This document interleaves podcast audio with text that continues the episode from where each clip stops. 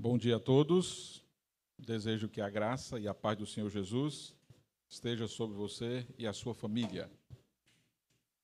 Mais um domingo, desfrutando da presença do Senhor juntos, apesar de estarmos distantes por esse meio aqui, a internet, nós podemos expressar nossa gratidão, o nosso louvor, a nossa admiração, os nossos elogios ao Senhor por aquilo, por quem Ele é e por aquilo que ele também tem feito. E nós somos extremamente gratos pela oportunidade de estarmos juntos, apesar de tempos tão difíceis que nós estamos vivendo. Vamos para o capítulo 3 do livro do profeta Abacuque.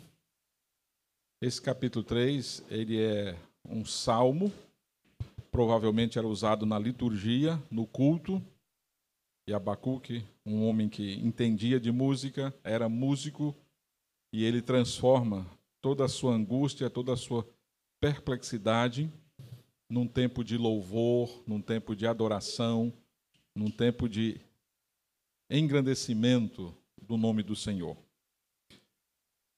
Nós percebemos nesse final, nesse capítulo de Abacuque, depois que ele iniciou perplexo diante da situação que ele estava vendo, violência, injustiça, litígio entre o seu povo. E ele pergunta a Deus: Senhor, até quando? Ele pergunta: Senhor, por quê? Ele quer entender.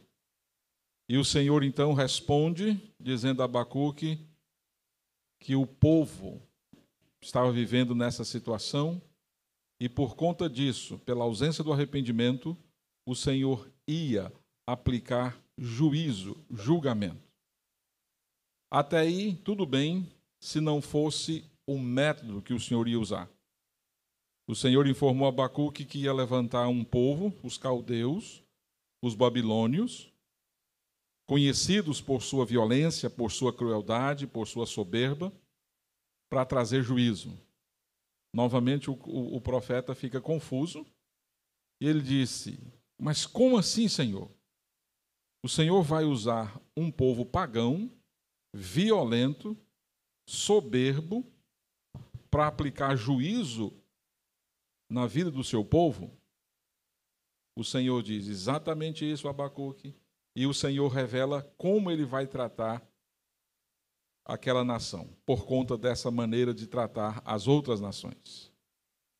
E aí então Abacuque entende, ou melhor, ele aceita sem entender muito, e aí transforma essa experiência dele num louvor a Deus. E nós percebemos nesse capítulo 3 que ele reconhece que a força para superar os poderes das trevas nesse mundo ela sempre vem de Deus.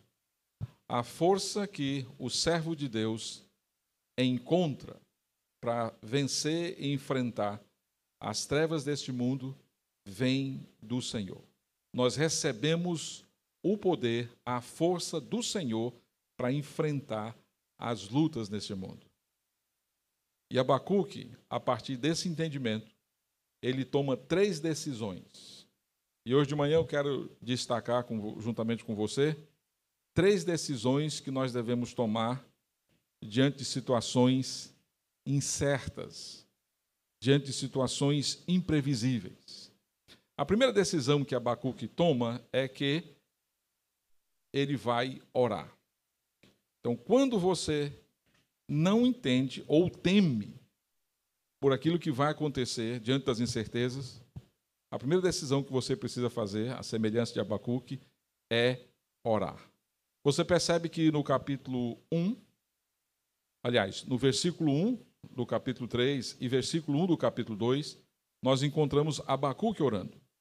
O, vers o versículo do capítulo 3 começa assim: a oração do profeta Abacuque sob forma de canto. Ele ouve as instruções que o Senhor estava passando para ele e ele então decide buscar o Senhor, se dirigir ao Senhor em oração. E ele tem um pedido especial. diante das declarações do Senhor, ele diz: Senhor, eu tenho ouvido, verso 2, as tuas declarações, me sinto alarmado diante do fato, mas eu tenho um pedido a ser feito. Aviva a tua obra, ó Senhor, no decorrer dos anos. E no, decor, e no decurso dos anos, faze-a conhecida. E na tua ira, lembra-te da misericórdia. Olha, eu acho interessante que Abacuque não ora dizendo assim: Senhor, me livra do sofrimento que virá, me livre de qualquer dificuldades, preserve os meus bens, proteja a minha casa, proteja o, o, o meu trabalho, a minha saúde, proteja a minha família. Abacuque pede que o Senhor aviva a obra dele por, um, por todo aquele tempo. A ideia de preservar, de conservar a obra do Senhor em meio àquela situação. Então, Abacuque está preocupado com a pessoa de Deus, com a obra de Deus, com a glória de Deus. E este é o sentido do, do valor. É você se preocupar ou se interessar naquilo que diz respeito ao Senhor. Eu não quero dizer com isso que a gente não precisa orar por nossas necessidades, é, por proteção, por cuidado do Senhor. Mas eu chamo a sua atenção para o fato de que não parece ser esta a prioridade de Abacuque na sua oração.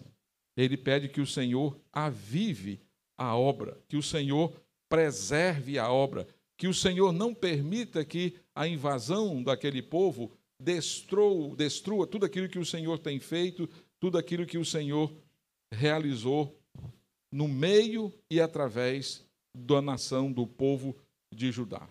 E essa música, esse canto que ele apresenta ao Senhor em forma de oração, mostra a sua preocupação, o seu interesse que a, a obra do Senhor prevaleça, que a obra do Senhor continue, mesmo sabendo e entendendo que a disciplina vai chegar, ele não discute com o Senhor, ele não pede a Deus para mudar de ideia, mas ele pede que o Senhor preserve, conserve o nome dele, conserve o testemunho dele, os feitos que ele realizou na história de toda aquela nação. Mas Abacuque também, ele sabe da sua culpa, da culpa do seu povo, ele diz: Senhor, quando estiveres aplicando o juízo, quando estiveres manifestando a tua ira contra o nosso pecado, tenha misericórdia de nós. Lembra-te da tua misericórdia. Nós lembramos muito bem, quando falamos de misericórdia, do profeta Jeremias, que ele diz que a causa de não sermos consumidos são as misericórdias do Senhor que se renovam a cada manhã. A misericórdia é Deus reter aquilo que as pessoas merecem, o juízo, no caso. E Abacuque diz: Senhor, tem misericórdia de nós. Não nos dê aquilo que nós merecemos. É uma confissão de culpa, mas é também o reconhecimento da pessoa do Senhor, dessa característica de Deus de ser um Deus misericordioso. Agora, imagine você que esse cativeiro vai passar, vai durar 70 anos. Então Abacuque está ali, talvez uns cinco anos antes, e ele está olhando lá para frente.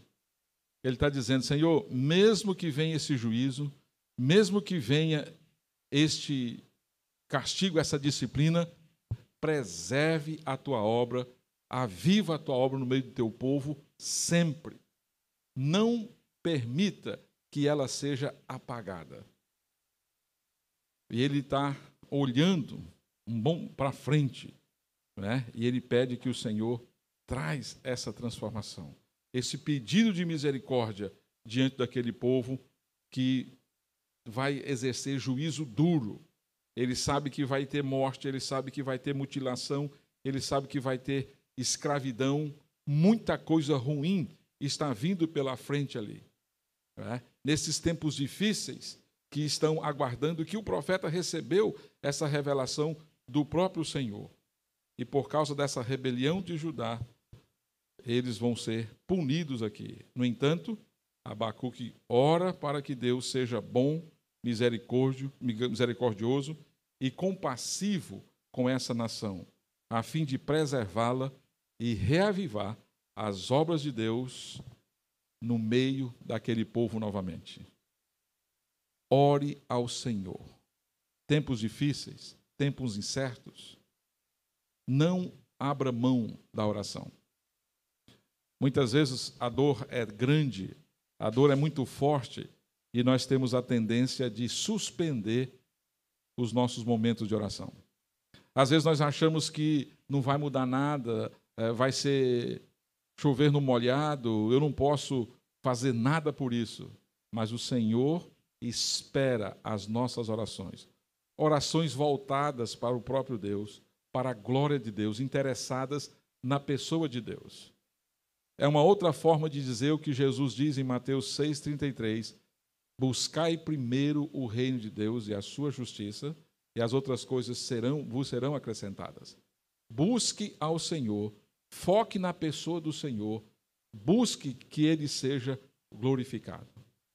Mas além da oração ter sido uma decisão que Abacuque tomou, tem uma segunda decisão que ele toma.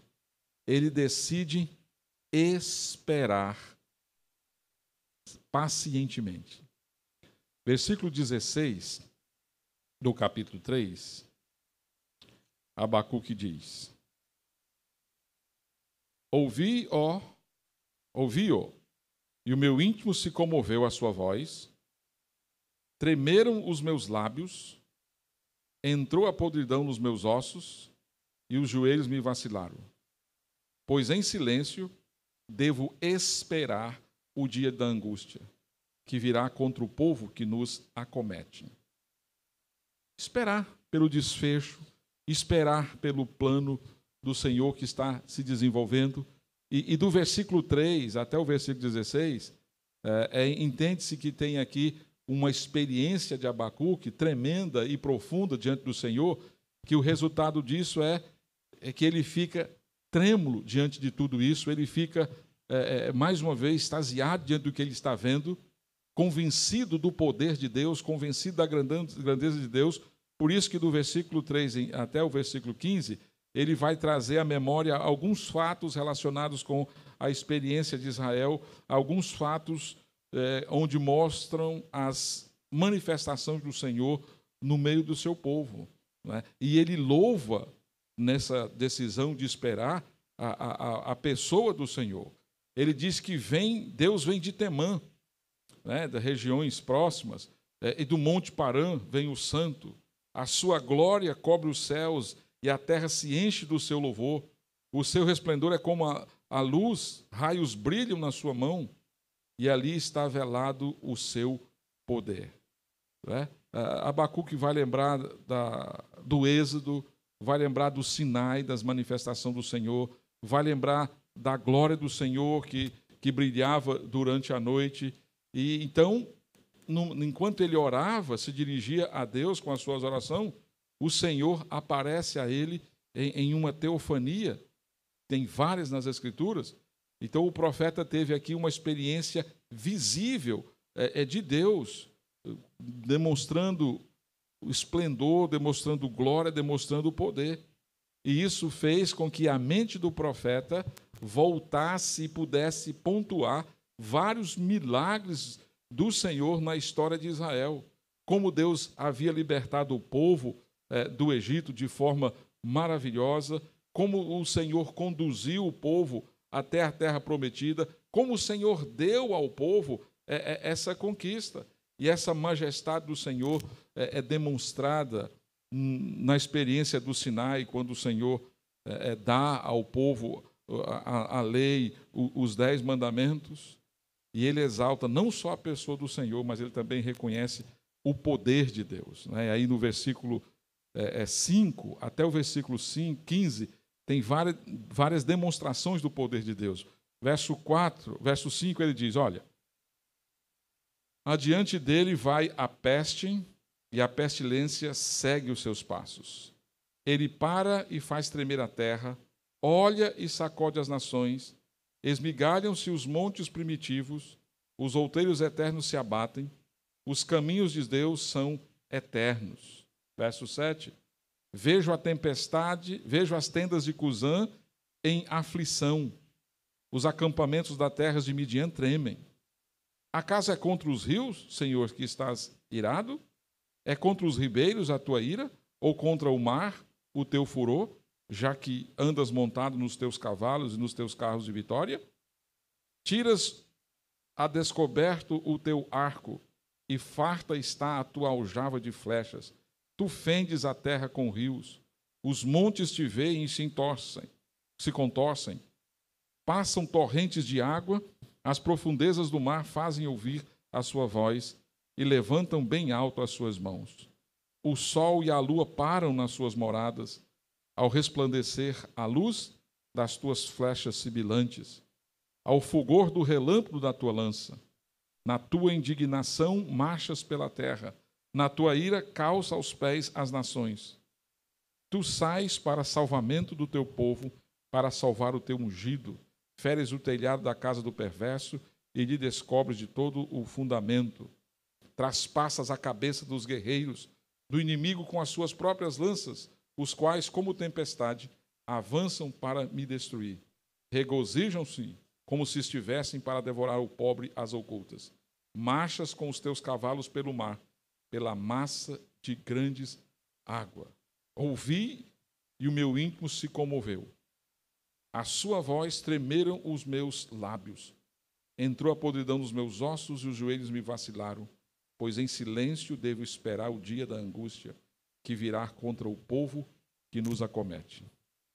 Então, diante dessa manifestação visível do Senhor para Abacuque, ele lembra e registra do, a grandeza do poder de Deus, do, do, do quão poderoso o Senhor é, e diante daquele inimigo, Babilônia, que já marchava em direção da cidade de Jerusalém, da nação de Judá, ele começou a pensar no relacionamento passado do Senhor com Israel, de como Deus os libertou de tantos desafios, de tantas lutas, mas também de como o Senhor foi fiel em cumprir com, a, com a, as alianças que ele tinha feito com o povo, e ele reconhece ali a, o poder de Deus, a fidelidade de Deus, em também fazer com que o seu plano seja cumprido, não só na vida de Judá, mas na própria nação da Babilônia.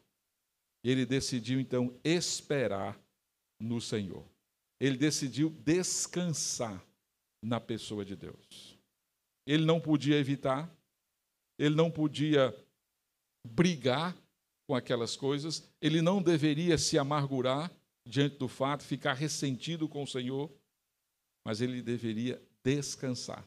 E ele escolheu isso. Isso me faz lembrar do Salmo 46. Diante de circunstâncias adversas, de, de situações difíceis, o Senhor diz: Aquietai-vos e sabei que eu sou Deus. E talvez para um coração inquieto como o nosso, em tempos de turbulências como essas, talvez essa seja uma das ordens mais difíceis de serem obedecidas nessa época. Aquietar, descansar, esperar no Senhor. Muitas vezes nós confiamos na nossa dinâmica, na nossa atividade, da, da nossa força, da nossa habilidade. E é um momento de fé também quando nós nos aquietamos e deixamos Deus executar o seu plano. Nós descansamos na confiança de que a vontade dele é melhor, de que o plano dele é perfeito, que o plano dele vai acontecer. Ele é diferente do profeta Jonas nesse aspecto. Jonas, quando fica sabendo do plano de Deus a respeito de Nínive, e manda que ele se dirige até a cidade para pregar, Jonas fugiu da presença do Senhor. Abacuque correu para a presença do Senhor. Jonas tentou se esconder. Abacuque buscou os braços do Senhor para se aquietar, para se acalmar. Mesmo que talvez não tivesse compreendido toda a grandeza do plano de Deus. Jonas, Deus trabalhou de maneira dura para que eles cumprissem a ordem que ele tinha dado. Mas Jonas se apresenta ressentido, amargurado, porque Deus exerceu misericórdia com os ninivitas.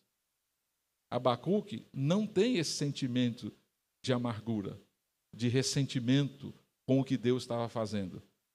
Jonas teve dificuldades de aceitar o plano de Deus. E ele foi resistente, e o livro dele termina Jonas deprimido chateado com a bondade e misericórdia do Senhor, porque o plano de Deus não encaixava na mente de Jonas. Jonas queria que Deus de fato exercesse só o juízo, mas naquele momento Deus queria exercer misericórdia sobre os ninivitas. Mais tarde, eles serão julgados. Nínive, capital da Síria, vai deixar de existir, vai cumprir-se outras profecias. Mas aqui Abacuque não tem ressentimento, não tem nenhuma uh, queixa com relação ao Senhor, ele aceita, ele submete e ele espera pelo Senhor. Ele busca a presença do Senhor, ele não foge da presença do Senhor, ele não se ressente do que Deus vai fazer, mas ele busca a paz do Senhor, que excede todo entendimento, por conta da convicção de que o plano do Senhor, por mais difícil que ele fosse, por mais difícil que ele representasse naquele momento, era a atitude que ele deveria ter, a atitude de descansar no Senhor. Uma terceira decisão que Abacuque toma diante dessa situação que ele está vivendo, além de decidir orar, além de decidir esperar, Abacuque decide regozijar-se no Senhor. O versículo 17 e o versículo 19, a, a, 19 talvez seja o trecho desse capítulo mais conhecido, é, que tem cânticos baseados nesse texto. É um texto que nós é, compartilhamos, memorizamos e revela uma decisão muito importante que Abacuque toma. Ele diz no versículo 17: Olha, ainda que a figueira não floresça, nem haja fruto na vide, o produto da oliveira minta, e os campos não produzam mantimento, as ovelhas sejam arrebatadas do aprisco, e nos currais não haja gado. Todavia, eu me alegro no Senhor, exulto no Deus da minha salvação. O Senhor Deus é o quê? É a minha fortaleza, e faz os meus pés como os pés, como os da corça, e me faz andar altaneiramente. Ao mestre de canto, para instrumentos de corda. Abacuque, no versículo 16, ficou tomado de um medo, ficou tremendo, teve convicção do seu pecado, diante daquilo que ele estava vendo, da, da manifestação do Senhor. Ele reconhece a sua fraqueza, ele reconhece a sua limitação, mas ele compartilha a decisão que ele tomou. Eu vou me regozijar no Senhor. Então Abacuque está convencido, ele entende que a chegada, a invasão dos caldeus vai trazer muitos prejuízos. Vai destruir as lavouras, vai destruir as, as casas, vai quebrar as famílias, porque alguns serão levados cativos, outros não. Vai acontecer uma tragédia. Mas ele disse: olha, ainda que isso aconteça, eu vou fazer o seguinte: eu tomei a seguinte decisão. Verso 18: Eu vou me regozijar, eu vou me alegrar no Senhor, na pessoa de Deus, no plano de Deus, naquilo que Ele tem para minha vida. Né? Talvez parafraseando Abacuque, ele poderia dizer: olha, ainda que eu eventualmente venha perder entes queridos, filhos, esposa, esposo, pais, eu vou alegrar no Senhor. Ainda que o meu negócio quebra, quebre, ainda que o meu emprego vá embora, eu vou me alegrar no Senhor.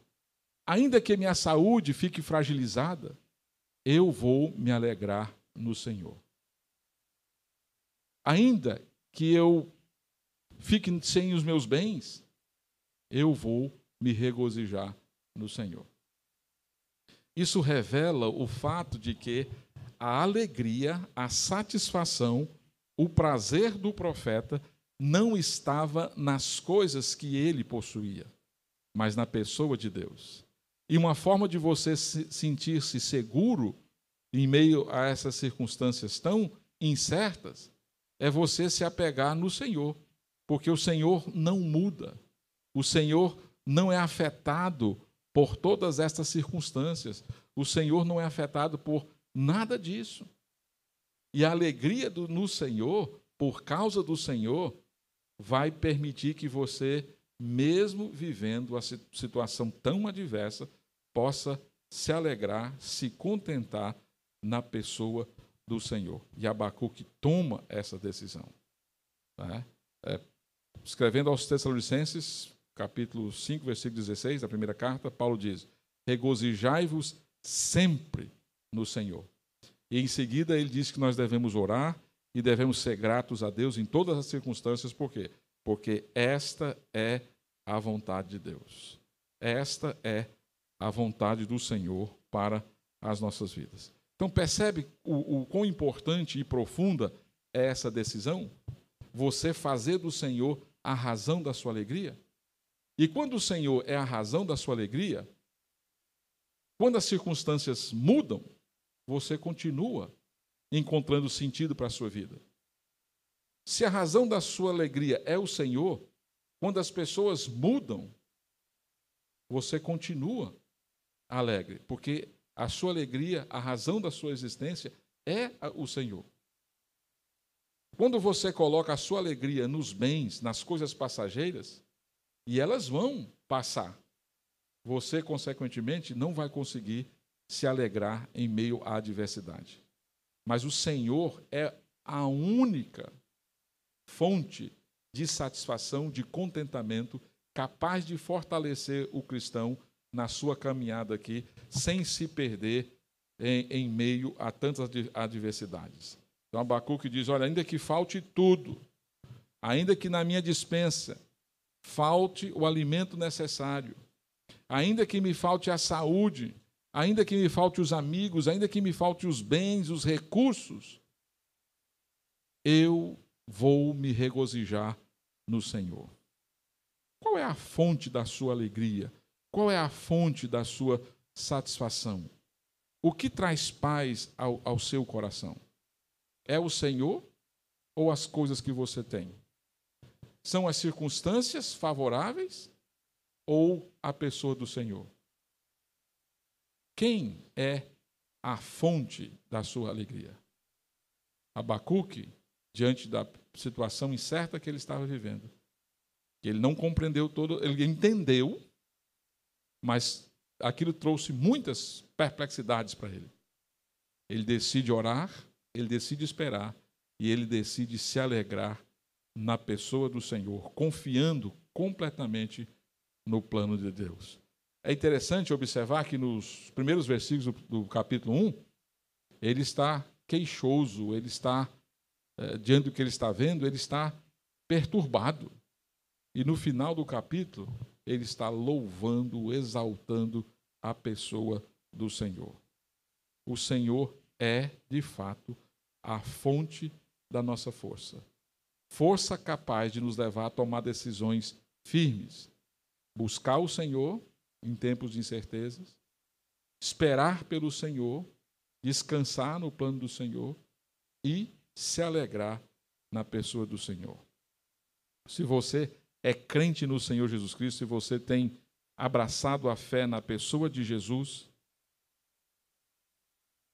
mesmo que você esteja prestes a enfrentar dificuldades na sua vida, ou esteja enfrentando dificuldades na sua vida, decida se alegrar no Senhor. Seja alegre em Deus, o seu Salvador. Se alegre em saber que Deus é soberano e Ele está no controle de todas as coisas. O justo vive pela fé, especialmente quando a crise chega e um estilo de vida marcado pela fé vai distinguir o povo de Deus do povo do mundo.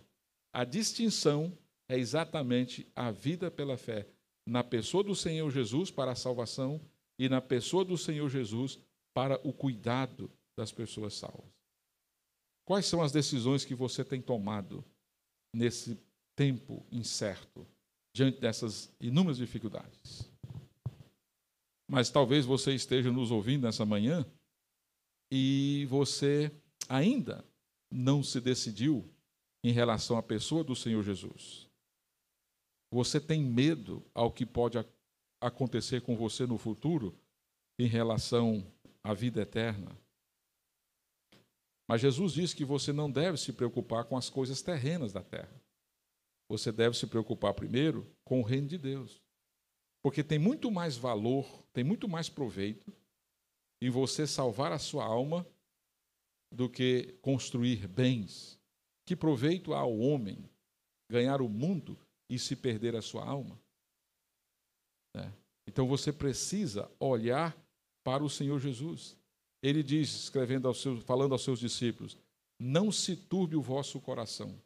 Credes em Deus, credes também em mim. Na casa do meu pai há muitas moradas. E adiante ele diz: Olha, eu sou o caminho, a verdade e a vida. Ninguém vai ao Pai a não ser por mim. Então você pode encontrar paz, você pode encontrar resposta para o seu medo confiando na pessoa do Senhor Jesus. Ele diz: Olha, deixo-vos a minha paz, a minha paz vos dou. Não a dou como o mundo dá. Essa paz passageira, essa paz circunstancial, mas uma paz verdadeira. Arrependa-se dos seus pecados e confie que Jesus Cristo substituiu você na cruz do Calvário, recebeu a punição do seu pecado no seu lugar e está vivo à direita do Pai hoje.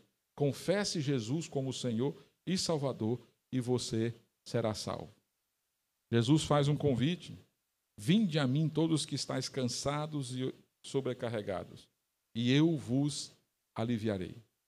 Tomai sobre vós o meu jugo e aprendam de mim, que sou manso e suave, e humilde de coração, não é? E vocês vão encontrar descanso para almas de vocês. Porque o, o jugo de Jesus é leve. O jugo de Jesus tra, traz paz. Que tal você confiar em Jesus como seu Senhor e Salvador da sua vida nessa manhã e assim você possa experimentar da paz de Jesus, a paz que excede todo entendimento. Que o Senhor nos abençoe com a graça e a paz dele. Vamos orar? Pai Santo, nós queremos dar graças ao Senhor nessa manhã, por esse tempo de louvor, de adoração ao Senhor, e também por consideração nesse texto de Abacuque.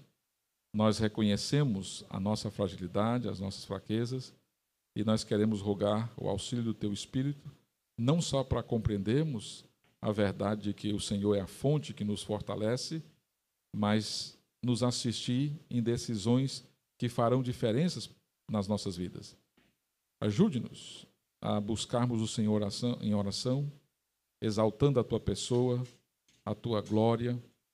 Ajude-nos a esperarmos pacientemente pelo desenrolar dos fatos, confiando no teu plano Ajude-nos a quietarmos e sabermos que o Senhor de fato é Deus. E ajude-nos a, a nos alegrarmos no Senhor em meio a essas situações de tristeza, de dores que muitos de nós estão enfrentando aqui nesses dias. Muito obrigado a Deus por podermos contar com a tua graça e com a tua misericórdia. Que a tua paz possa visitar o coração de cada um e que a paz do Espírito Santo possa reinar de uma forma que nós venhamos confiar na pessoa do Senhor e no teu plano. Em nome do Senhor Jesus nós oramos. Amém.